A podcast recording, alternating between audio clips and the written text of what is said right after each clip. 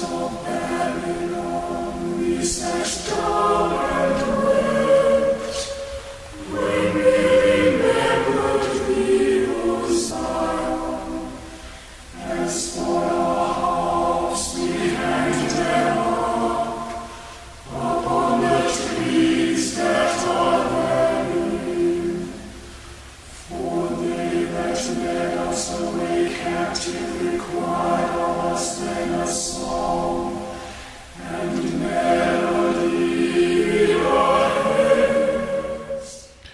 Welcome once again to Proclaiming the One, majoring in the minors. Pastor Clint Poppy, Pastor Adam Moline, Vicar Timothy Steele II. We serve the saints of Good Shepherd Lutheran Church in Lincoln, Nebraska.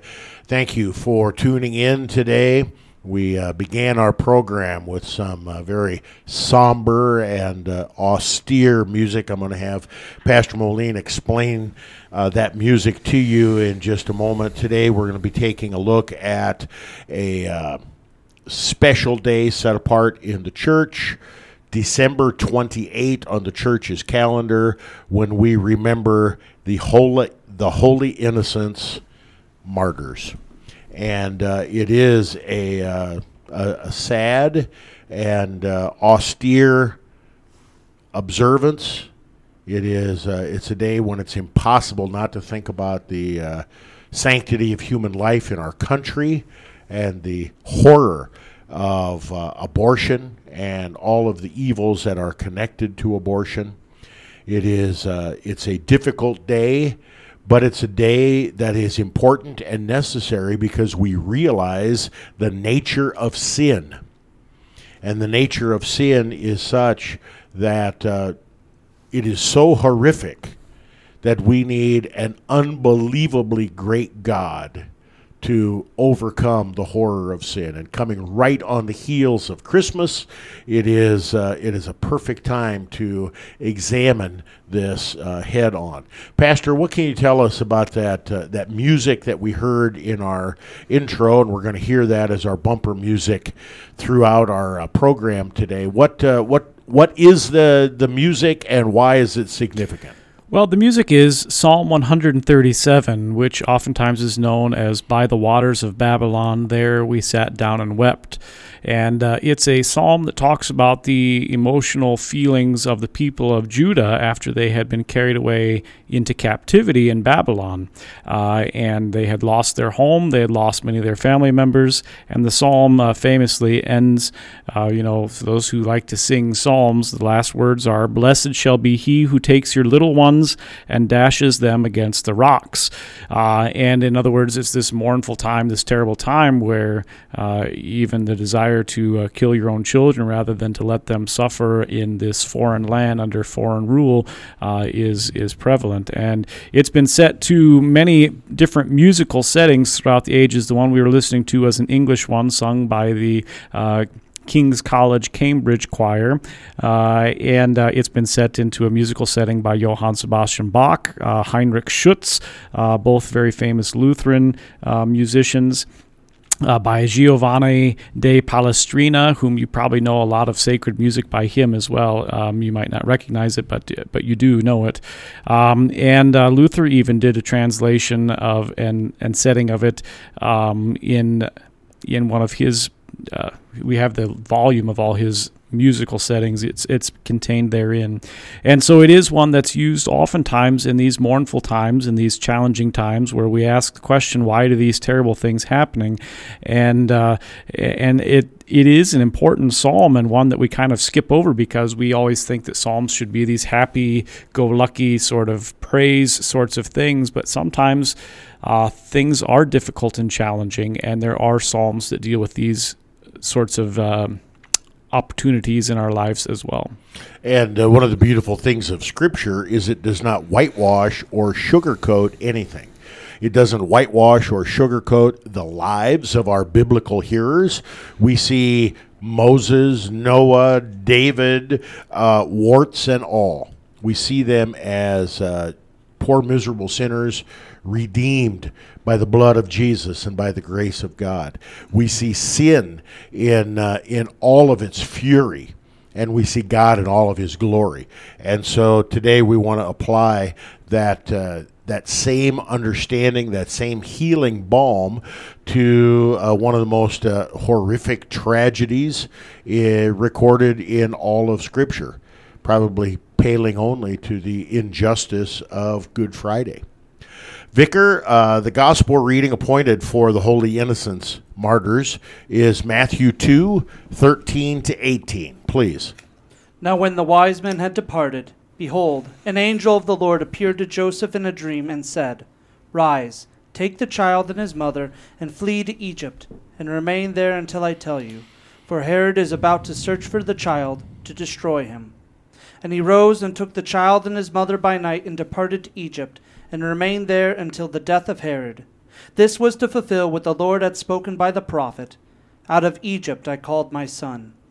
Then Herod, when he saw that he had been tricked by the wise men, became furious, and he sent and killed all the male children in Bethlehem and in all that region who were two years old or under, according to the time that he had ascertained from the wise men. Then was fulfilled what was spoken by the prophet Jeremiah. A voice was heard in Ramah, weeping and loud lamentation, Rachel weeping for her children. She refused to be comforted because they are no more. Okay, there we have uh, the flight to Egypt and the slaughter of the holy innocents. We've got we got a lot to talk about here, Pastor, and uh, the quote and the uh, reference to the prophet Jeremiah, since Jeremiah 31, 15 to 17 is our Old Testament reading. We'll, we'll save those uh, specifics for our look at the Old Testament reading. What can you tell us about what's happening in the Gospel of Matthew? You know, each one of the Gospels uh, starts in a very unique way and the beginning of Matthew, Mark, and Luke, the synoptic gospels, all have some uh, unique uh, characteristics. Mark does not have a birth narrative. Matthew and Luke do, but they are starkly different. What can you tell us about uh, Matthew chapter 1 and the first half of Matthew chapter 2 to kind of set the stage for what's going on here with the. Um, wise men departing? Well, uh, in fact, Matthew's gospel is really important for us to understand uh, the time frame of the birth of Christ, historically speaking. And uh, we have these uh, famously uh, magi from the east that are coming uh, again, and I think fulfillment of Jeremiah's um, writings 600 years beforehand. Uh, you have them come and they come to Herod and say, Where's the king who's going to be born? We saw his star in the sky. And Herod is kind of a conniving, um, self obsessed, uh, at this point, kind of lunatic, uh, to be completely frank about it, an egomaniac lunatic um, who is very concerned about maintaining his own status quo and position within uh, the, the land of Israel. And then also, uh, larger more, he's kind of a crony of uh, the uh, Emperor Augustus, uh, who is reigning at that particular time. Um, he's, he's got his position because he knew whose who to suck up to, uh, and and so he wants to maintain that position of power and authority, and so he plays tricky with the wise men and says, "Oh, go find him, and then I'll come worship him." When really his whole plan is to eliminate all competition, even to the point of having uh, wives killed and sons killed, uh, rather than to let them compete with him on the political scene. Uh, and so uh, Herod here in our particular gospel lesson, the wise men don't go back and don't tell him uh, where Jesus is, and so he's going to go out and he's going to try and figure it out himself. He knows the Bible. Uh, he has people paid to tell him what the Bible says, so he listens to that and he goes and finds them. Now at the same time, you know, we have. Um, this, I told you the historical scene. We know about the time King Herod died, about 4 ish BC, give or take a year. And so that kind of tells us the time that Jesus is born, shortly before that death. And um, so that kind of helps us set the, the scene historically. Um, whenever I come across Herod, the name Herod in Scripture, I'm uh, I get the feeling like I'm in a bad Bob Newhart episode uh, this is my brother Daryl, and this is my other brother Daryl. I can't keep them all straight, and I don't want to get us bogged down Yeah. with this. But can you sort out all the different Herods for us, and then tell us which Herod uh, we're talking about here? That is the uh, insane guy who has all of the uh, children in and around uh, Bethlehem slaughtered. Yeah, this is the one that we're talking about is Herod the Great, and he's the, probably the most famous of the Herods. He's the one who built uh, a lot of architectural things that were unique and exciting for the time that he built them, and some of which, uh, the remains of which, are still around today. And so, for example, uh, the the temple remodel with the expanded Temple Mount, uh, that was the work of Herod the Great. And so, the Temple Mount that you see today, uh, those stones were laid in place by workers at the payment of uh, Herod the Great. He also built uh, south of Jerusalem and visible from Bethlehem, uh, kind of his home and his mausoleum, which is interestingly a circular architectural design with uh, four towers and a circle in between the two of the, uh, the four of them, uh, and that's where he'll be buried. Although he dies in the city of Jericho. Uh, so lots of these architectural things, uh, even you can see them in um, the city of Caesarea Maritima. This is Herod the Great. He's the one who built them, and he's the one who's going to kill these people. Now Herod is not very creative. He gets married um, several times to several different women, and he has kids, and he names a lot of them Herod after him as well. So we have Herod Philip, we have Herod Antipater, we have uh, Herod, uh, lots of different names. Even his daughter, he names uh, Herodias and his family tree goes on this way for a long time. And so uh, we have then a different Herod who is a descendant who is the one who condemns Jesus to death, and that would be, um, uh, make sure I get it right, Herod, I believe.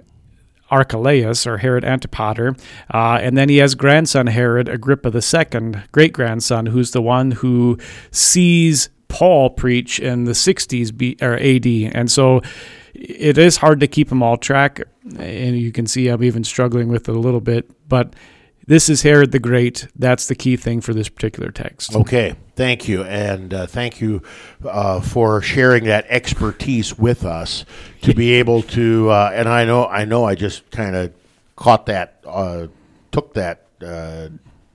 I didn't prepare you. No. I didn't prepare you for this at all.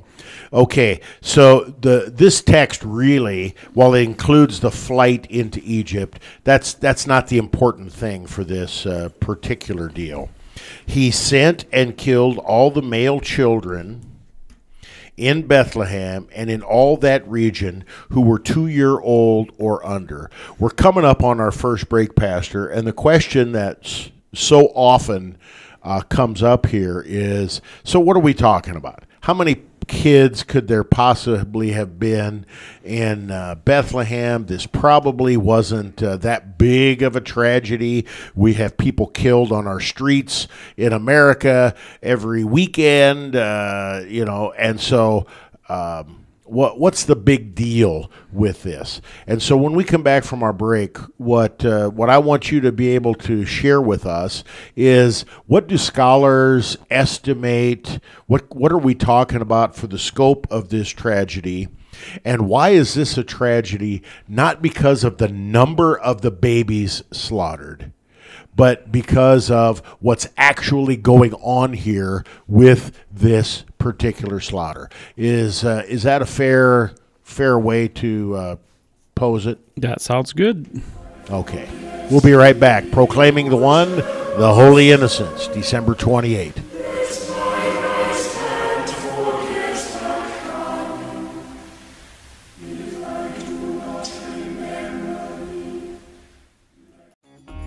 You are listening to KNNA LP 95.7 FM, Lincoln, Nebraska. If I prefer not Jerusalem in my mouth, remember the children of Lord, in the day of Jerusalem, how they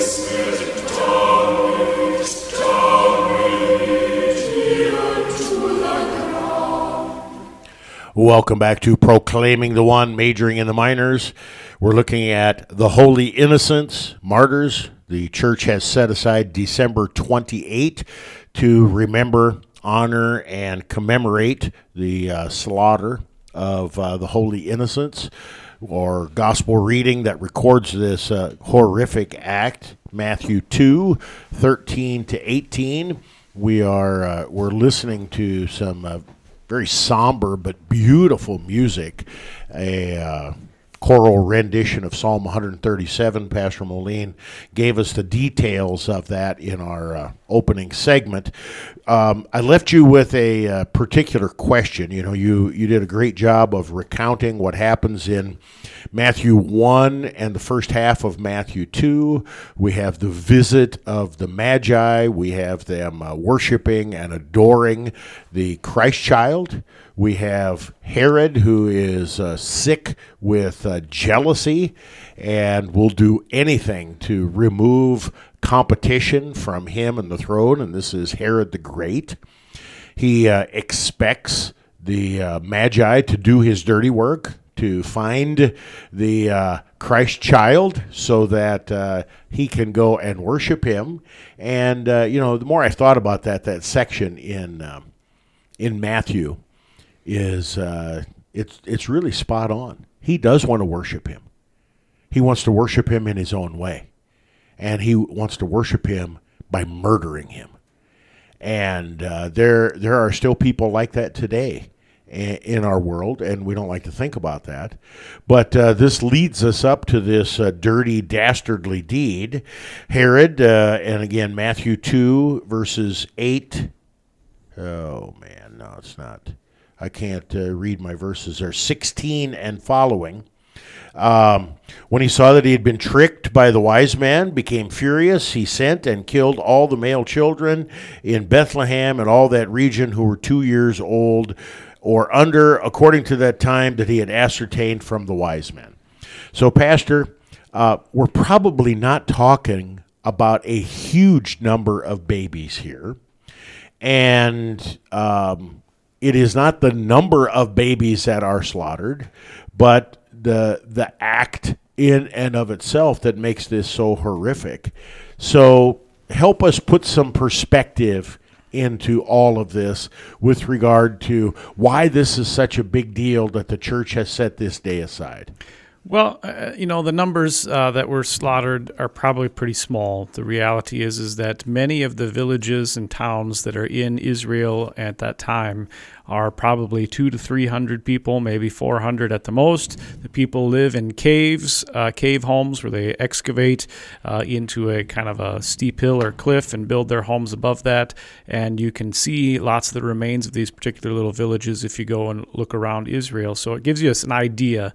Small town, so it's probably six or seven kids at the most that are slaughtered that's not really the, the main point, the amount of kids that are slaughtered. But the reality is is that the world and Satan are so intent on destroying all of God's good work of salvation that they will even go to the uh, extreme of murdering other people to try and stop what Jesus is going to accomplish. And we see this kind of as a pre prefiguring of what's going to happen to Jesus himself at the time of Good Friday, but we also see it as a fulfillment uh, of things that have happened in the Old Testament. So we have uh, Moses, uh, the birth of Moses, where Pharaoh is seeking to destroy the Hebrew race and has all the firstborn sons thrown into the Nile. And in a sense, Moses himself is just in a basket instead.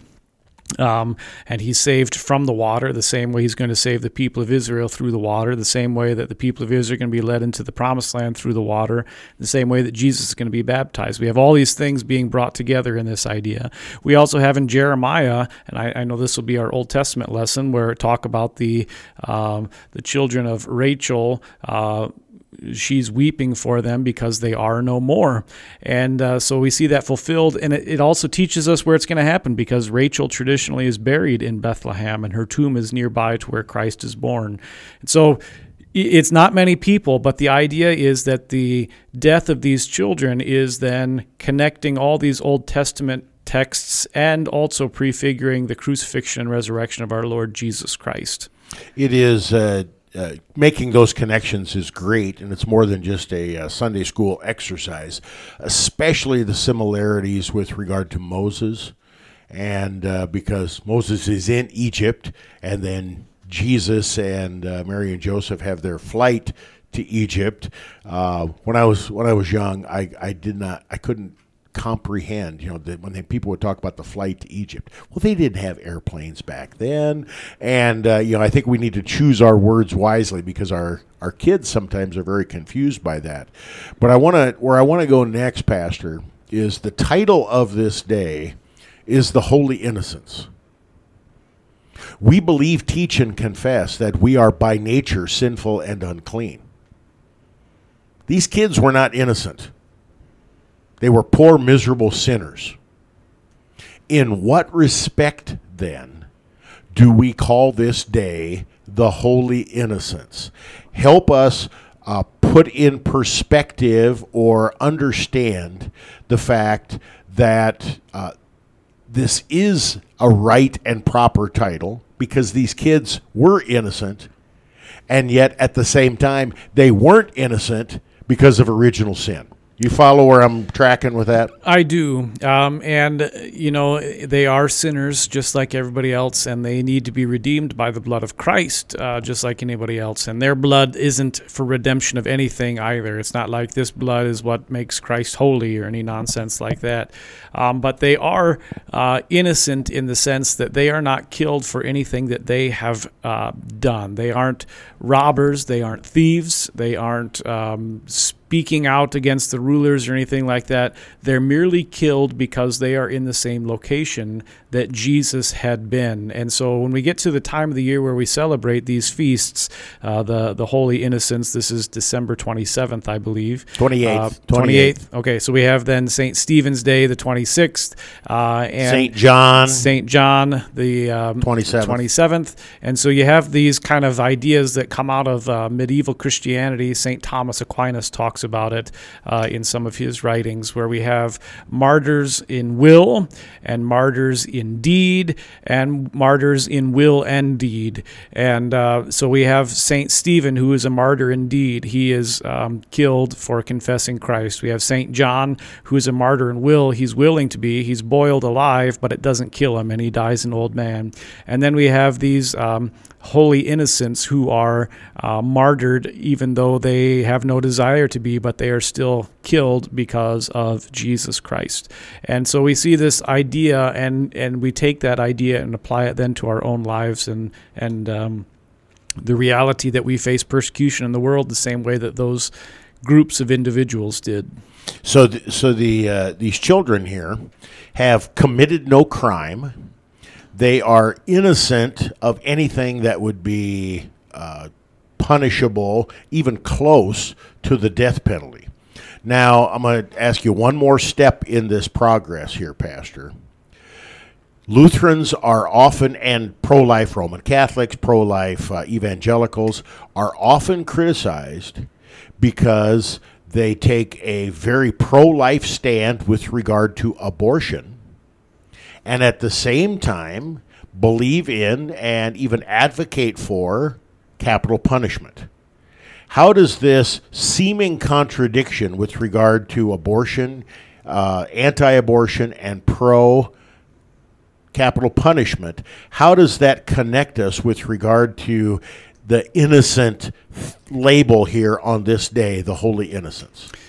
Yeah, well, and uh, we're even more confused about it now because uh, Francis has made a mess of this whole idea. But the reality is, is that God has given authority to the government to put people to death for the good of neighbors, and so this happens in the military. Uh, the military has the authority from God to wage just war to protect its citizens or the citizens' um, possessions. And the same idea then can be applied to police force as well. If uh, Vicar Steele is going around murdering people and putting them in his freezer to eat, um, the government has the authority to stop him from doing that, even if it means putting him to death. And that is in their proper authority. Now, the, this particular case, the slaughter of the innocents, is not that because these children are not doing anything uh, that is justly deserving death, and therefore the government, in putting them to death, has overstepped its bounds. Whew, excuse me, I had to sneeze there. So uh, I've lost track of my question. well, uh, you know, Christians, uh, pro-life Christians who advocate for um, the proper punishment for criminals, uh, up to and including capital punishment, are often criticized as being inconsistent, and uh, this is not an inconsistent position. In fact, it is very, very consistent. And the uh, holy innocents here brings out so many, so many side topics and so many things. The fact that evil exists in this world, the fact that political leaders sometimes act in their own interest instead of the interests of the people that God has given them to rule. The fact that uh, political leaders have been put in place by God. And there are times when we must obey God rather than man. All of these things are present in and through this particular text that we're, we're looking at. And uh, we don't want to detract in any way, shape, or form from the horror of this day. And yet, at the same time, we rejoice because one was spared. And that one who was spared did make the flight to Egypt. Vicar, why was Jesus spared? Jesus came into the world to die for sinners. Uh, he could have died right here uh, at the hand of Herod, at the sword of the soldiers, but. Um, God spared him. What's up with that?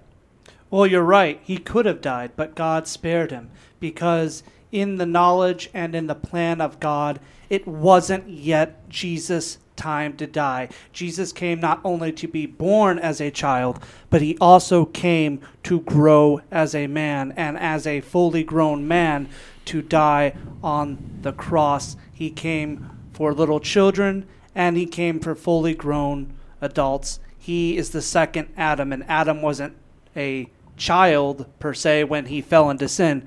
He was a man.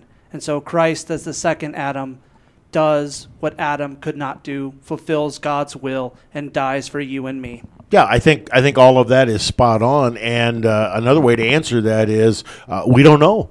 God could have done it this way, but in God's infinite wisdom, uh, He deemed that Jesus, at age roughly 33 would go to the cross and bleed and died. Pastor? Well, and, and uh, Christ has been taught and talked about through all the Old Testament. We have Isaiah saying this is what it's going to look like. And so to try and say, you know, it would have been okay for a man to take this matter in their own hands and kill him when he's a baby would deny the reality that God's been setting everything up perfectly for, you know, 5,000 years before the birth of Christ. And all those prophecies are going to be fulfilled one way or the other, just like Vicar said. We need to take another break. When we come back, we're going to look at that Old Testament reading, Jeremiah 31, 15 to 17. Don't change that dial. You are listening to KNNA LP 95.7 FM, Lincoln, Nebraska. In a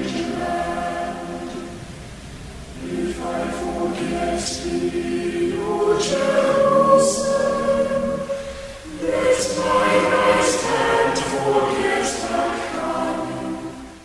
Welcome back to Proclaiming the One, majoring in the minors. Pastor Poppy, Pastor Moline, Vicar Steele. We are privileged to serve the saints at Good Shepherd Lutheran Church in Lincoln, Nebraska. Come join us for worship, 8 and 10.30 on Sunday, 6.30 Wednesday evening, year round. At Good Shepherd, we have an opportunity, because of our Wednesday evening service, to... Um, celebrate and observe many of the minor festivals, feast days, and occasions, uh, with three minor festivals coming so quickly after Christmas. It is uh, really, really difficult to focus on all of them. Most of the time, we only get a chance to do one of them. And when the Holy Innocents lands on a Sunday, um, the Sunday after Christmas, it is always a, uh, a time that we can set aside and honor and remember as well.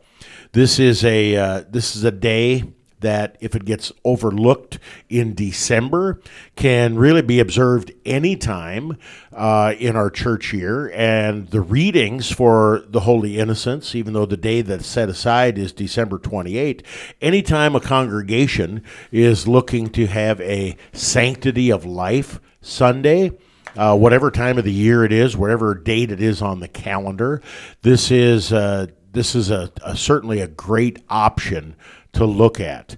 In our uh, first two segments, we examined the Holy Gospel reading for the Holy Innocents Martyrs, Matthew 2 13 to 18. And now we want to change and uh, shift our focus at least a little bit to the Old Testament reading from Jeremiah 31, Jeremiah 31 15 to 17. Vicar? Thus says the Lord A voice is heard in Ramah, lamentation and bitter weeping. Rachel is weeping for her children she refuses to be comforted for her children because they are no more. Thus says the Lord Keep your voice from weeping and your eyes from tears, for there is a reward for your work, declares the Lord, and they shall come back from the land of the enemy. There is hope for your future, declares the Lord, and your children shall come back to their own country.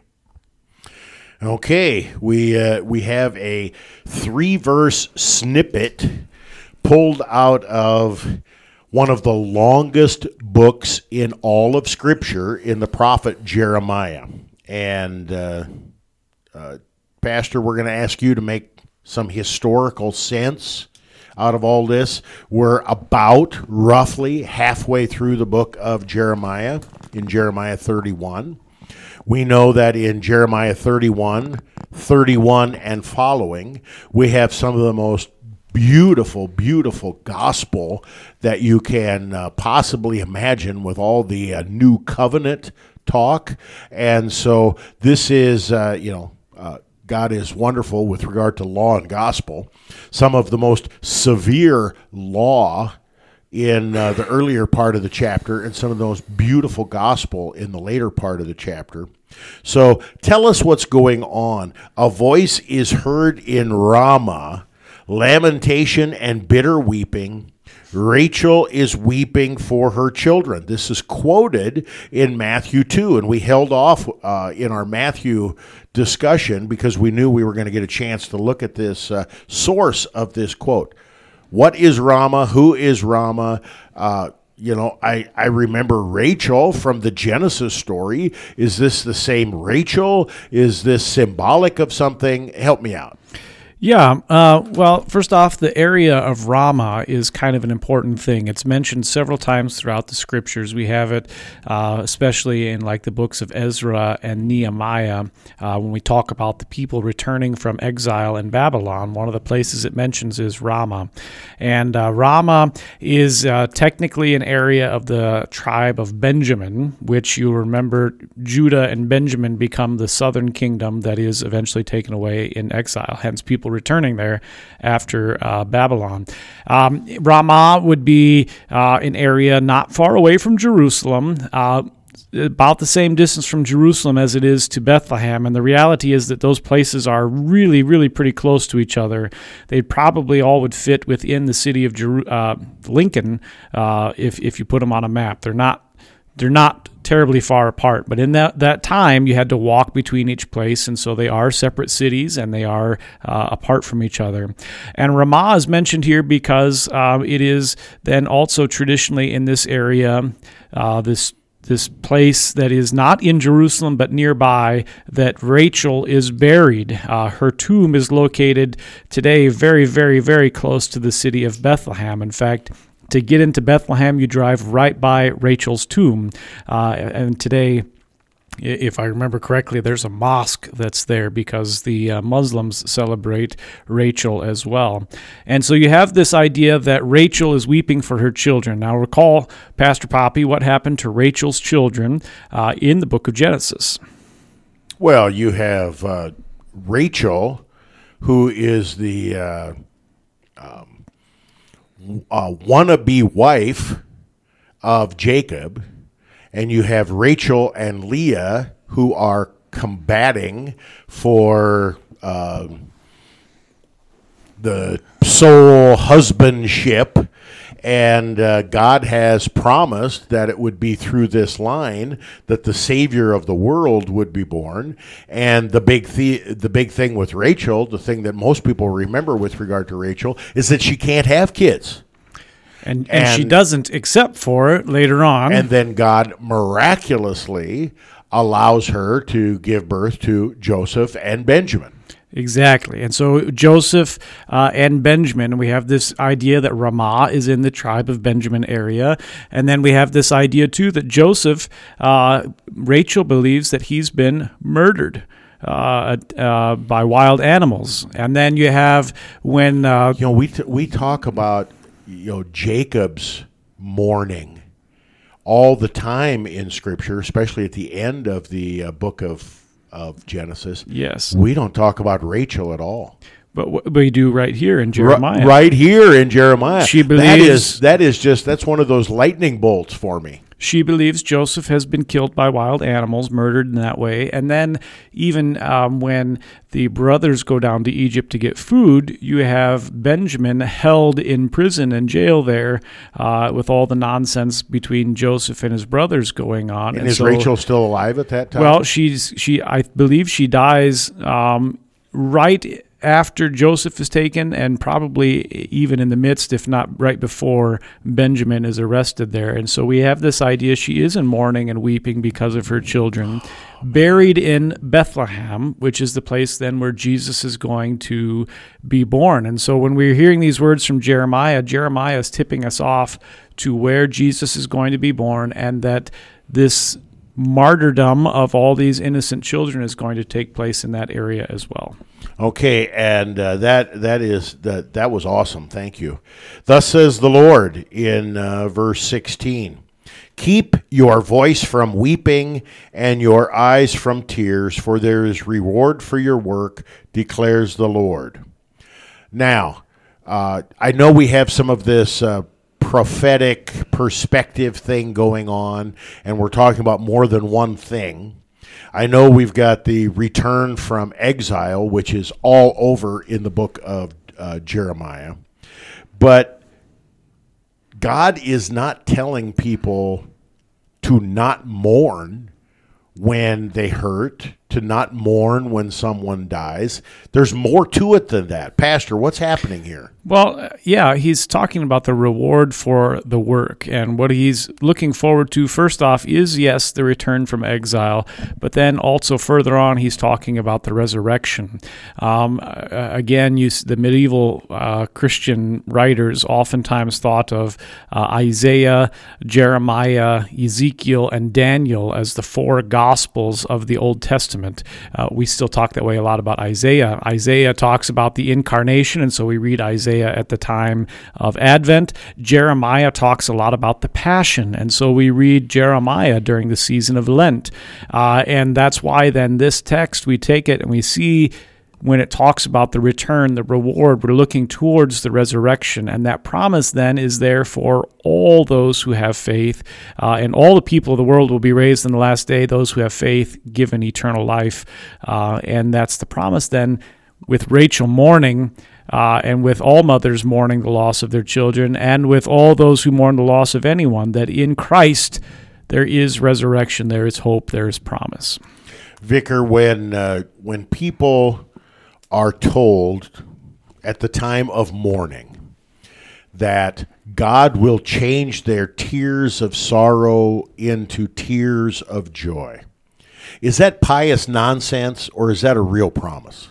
It's a real promise that often devolves into pious platitudes because we don't know what to say when someone's mourning all the time. And so we try and give them some semblance of comfort, but the way we talk about it and say it to them is just kind of in a passing by. But no, God really will turn tears of mourning into tears of gladness because all those who have faith in Christ will be raised on the last day. So if you tell someone that, don't tell them that as you're patting them on the back. Tell them that, looking them in the eyes, and tell them, and your tears will be tears of gladness because Jesus is raised, they will be raised, and you too will be raised. It's a Christian promise, and if it's anything less than a Christian promise, it can turn into nothing but pious platitudes. Pastor, throughout the book of Jeremiah, uh, Jeremiah, uh, under the inspiration of the Holy Spirit, talks about hope. And in verse 17, there is hope for your future.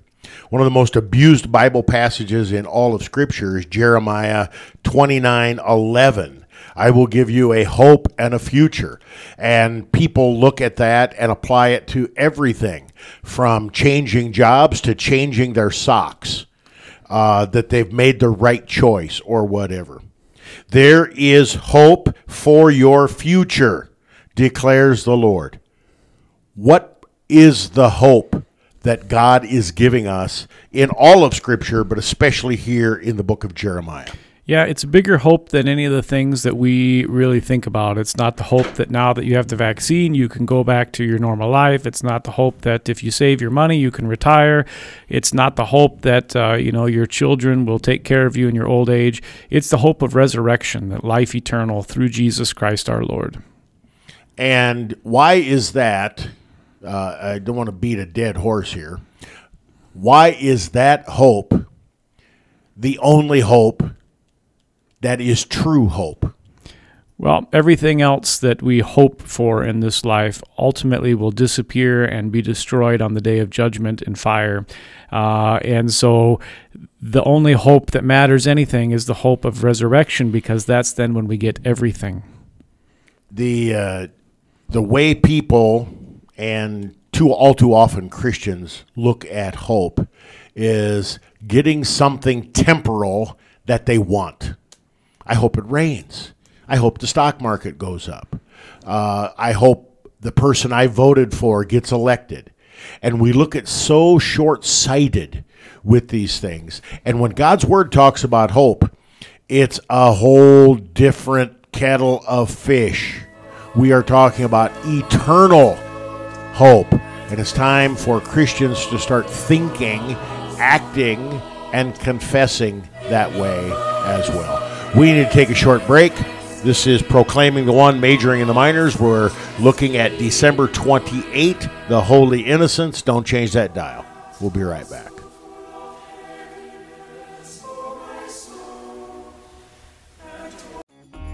You are listening to KNNA LP 95.7 FM, Lincoln, Nebraska.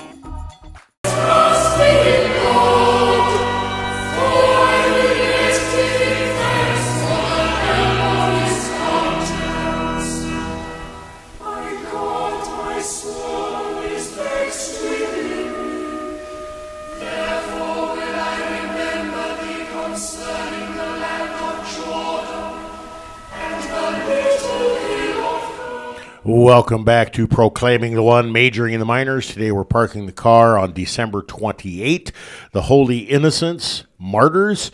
Uh, we have suggested that uh, since there are so many minor festivals that come back to back to back in the days following Christmas, that uh, might be an opportunity to transfer one uh, one or more of these minor festivals, like the Holy Innocents, to a different time of the church year. Anytime that uh, congregation would like to celebrate, honor, and observe the uh, sanctity of human life. The sanctity of human life emphasis is usually around the anniversary of Roe v. Wade, which means middle to uh, the second third of January. Uh, there are many times in the summer when uh, it is uh, appropriate to be looking at the uh, sanctity of human life, and there are many other uh, opportunities too with the minor festivals. And so uh, just kind of plant that seed today. In our first segment, we uh, first two segments, we looked at our gospel reading, Matthew 2, 13 to 18. In our third segment, we looked at the fulfillment of the prophecy in Jeremiah 31, 15 to 17, and uh, Pastor Pastor Moline waxed eloquent with Rachel, but he did want to make one thing clear before we move on. Yeah, I mean, I don't think I was completely clear. The idea of Rachel weeping because her children have been taken away is a personification. She does die in the the death, or the, it dies in the birth of Benjamin, and so uh, that's the weeping in the mourning then too for her. But this idea that she's sad because her children have been taken away is carried through in this personification of her in the women and the people that are still around. So, so I, I don't think I was clear about that. And on the fly, it's hard to keep track of everything in your brain. Right. And uh, can we make, I mean, I'm just uh, shooting off the cuff here again, too, Pastor. Can we make any connections between the weeping of Rachel and the weeping of the Virgin Mary? Uh, with the uh, cross of Christ? I think we probably could, and I think we could do it with a lot of other women. So uh, I didn't get into all this. Ramah would be the home of um, Hannah and would be the birthplace of Samuel Oh. as well, which brings the same idea. Uh, I think Samuel also had a home there, if I remember correctly. Uh, So it's a common theme in that area. Okay, cool. Um, the uh, introit for the Holy Innocents is Psalm 31, uh, selected verses, verses 1, 3, 5, and the antiphon is from Revelation 7, 14. The gradual is a few verses from Psalm 71. And our second reading, or our epistle, depending on how you want to uh, categorize it, is from Revelation 14. Vicar, go. Then I looked, and behold, on Mount Zion stood the Lamb, and with him 144,000 who had his name and his father's name written on their foreheads. And I heard a voice from heaven like the roar of many waters, and like the sound of loud thunder. The voice I heard was like the sound of harpists playing on their harps, and they were singing a new song before the throne, and before the four living creatures, and before the elders. No one could learn that song except the 144,000 who had been redeemed from the earth. It is these who have not defiled themselves with women, for they are virgins. It is these who follow the Lamb wherever he goes. These have been redeemed from mankind as firstfruits for God and the Lamb, and in their mouth no lie was found, for they are blameless. Okay, Vic, uh, Pastor, um, Revelation 14. Again, we're pretty much halfway through the book. This uh, 144,000 number is bantered about uh, in a lot of ways, some good, mostly bad. Um, what is happening here? Who is talking? Then I looked, and behold, on Mount Zion stood the Lamb, and with him 144,000. Who's doing the talking? Where is Mount Zion, or what is Mount Zion? Who's the Lamb? What's this 144,000? Can you give us just some some basic grammar with regard to Revelation 14, verse 1? Yeah, the one who's doing the looking and thereby the, also the uh, writing of this text is St. John the Evangelist, uh, who is seeing this in a vision he received on the island of Patmos in his exile following the attempted boiling to death of him in hot oil. Uh, the lamb that we see here is the crucified and resurrected Jesus Christ, uh, and he's seen in the book of Revelation as victor and as king and lord, and he also is always located the exact same place that God is, uh, in the midst of the throne where God is sitting. In the they're in the same sort of location, teaching us the Holy Trinity here as well. The 144,000 that we see is the church, um, and when I say the church, I mean the church, both Old Testament and New Testament, all the people of all times and places who believed what God's words said uh, and believed that God was God the Trinitarian God was God. That's the church there. The number 144,000, you know, can be the 12 uh, of the Old Testament and the 12 of the New Testament brought together uh, in this particular time. So those are the answers to those questions. Okay, so now we have this uh, basic grammar uh, kind of stuff that's going on here. And Well, Pastor, uh, following up on that, then uh, it goes on in verse one to say, uh, "Who had the hundred forty-four thousand who had his name and his father's name written on their foreheads." Now, you talked about the father and the son always being together, but what is this forehead thing going on? And you got so much talk about the mark of the beast going on in our world today. Six six six all this? I mean, is there any connection to the number, to the mark? Uh, to yeah, help us out. Well, in a sense, there is, but it's probably not the way that people think. This idea that the name of God the Father and God the Son is written on their forehead is a uh, reminder of baptism. And baptism, you know, is water poured upon the child or the person in the name of the Father and the Son and the Holy Spirit. Uh, we mark them with the sign of the cross both upon their forehead and their heart to mark them as one redeemed by Christ crucified. These are ancient practices that have been carried on throughout all the generations of the church. And so this name being on their forehead uh, is a reminder that they are those who are baptized and believe the uh, believe the word of God. And so um, it is connected then to the mark of the beast because, in a sense, those people who are not Christians are baptized into death, into the the things that Satan brings about, and so they also are marked in that particular way. And all these things are kind of like branding cattle or putting ear tag in cattle um, because they're showing you who these people belong to. And so in baptism, we're marked as belonging to God the Father and the Son. And uh, we don't see that mark, but God does, just like cattle get used to ear tags and brandings and don't pay attention to that. They don't understand, but it tells us who they belong to. Uh, dog collar, same kind of thing. Same thing. yeah. Verse 2 And I heard a voice from heaven like the roar of many waters and the sound of loud thunder. The uh, voice I heard was like the sound of harpists playing on their harps.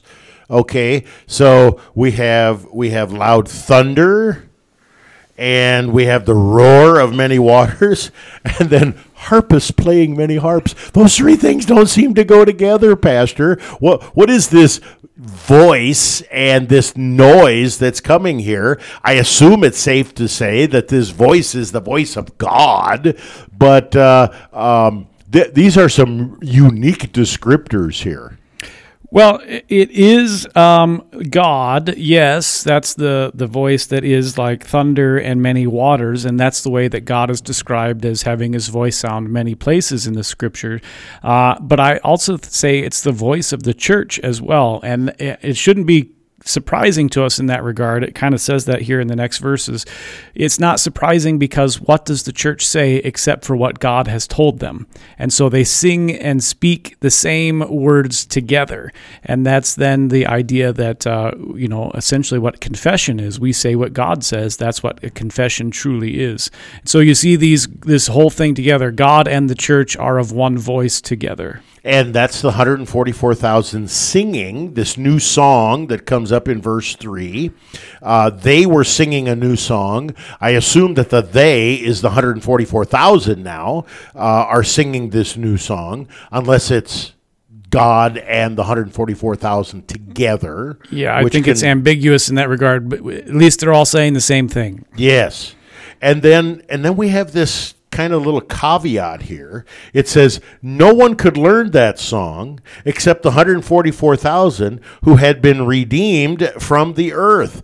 So, what in the world is this sort of an exclusive club for, you know, we, we, we see politicians criticized for this all the time. They belong to a yacht club, and only certain kinds of people can belong. Uh, and here, now in Revelation 14, no one could learn this song except the 144,000. Pastor? Well, I mean, it's the reality of faith, right? And I think it says it differently elsewhere in Scripture that no one could say Jesus is Lord except by the work of the Holy Spirit. It's the same sort of thing here. Uh, no one can sing the song except by the work of the Holy Spirit and being in the faith then. And so, again, it's showing this unity in the church of one common Christian faith. the uh, the phrase "the scandal of particularity" comes to mind here, and it is scandalous that only Christians are going to go to heaven. This is uh, this is scandalous to the world. This is clearly taught in Scripture, and there are sometimes well-meaning Christians who want to water that down who want to, uh, you know, be all roads lead to heaven, all gods are the same, and this is the most terrible, hurtful, wicked, evil lie that could possibly spew forth from the church. Am I right, Pastor? You are. And in fact, if we go back to our Old Testament lesson and if you read the rest of the book of Jeremiah, that's the problem that they have uh, in in uh, ancient Judah that led to Nebuchadnezzar destroying them. God's mad of them because they are worshiping Baal and uh, him in the same location in the same way. Peace, peace, where there is no peace. Pastor, very, very quickly, uh, I want to I want to get this kind of a thought here with Revelation 14. How does this picture of heaven from Revelation 14 fit with our observance of the holy innocents martyrs? Well, uh, it is seeing um, this 144,000, the church in heaven, and it reminds us of what the promise is for all the people who believe in Jesus. Whether they're martyred, whether they die of a good old age, whether they are uh, drowned at sea or uh, die in a nursing home and are buried in a, a named grave, uh, no matter what the instance is, those who have faith in Jesus Christ receive the promise of resurrection and life everlasting. And uh, that's the promise for those who die in the womb. That's the, uh, the in the faith. That's the promise for those who are stillborn in the faith. That's the promise of the baby who is baptized and uh, has faith and and uh, dies from SIDS in the crib. Um, in Jesus Christ, those who have faith in all stages of life receive the promise of resurrection and life. Amen. Well said. Vicar, would you bring things to a close by praying the collect of the day for the holy innocents? Let us pray. Almighty God, the martyred innocents of Bethlehem showed forth your praise, not by speaking, but by dying. Put to death in us all that is in conflict with your will, that our lives may bear witness to the faith we profess with our lips. Through Jesus Christ our Lord, who lives and reigns with you in the Holy Spirit, one God, now and forever. Amen. Amen. Amen. For Pastor Moline and Vicar Steele, I'm Pastor Clint Poppy. Thank you for tuning in today to Proclaiming the One, majoring in the minors. We will be back again soon. God's richest blessings in his resurrection promise.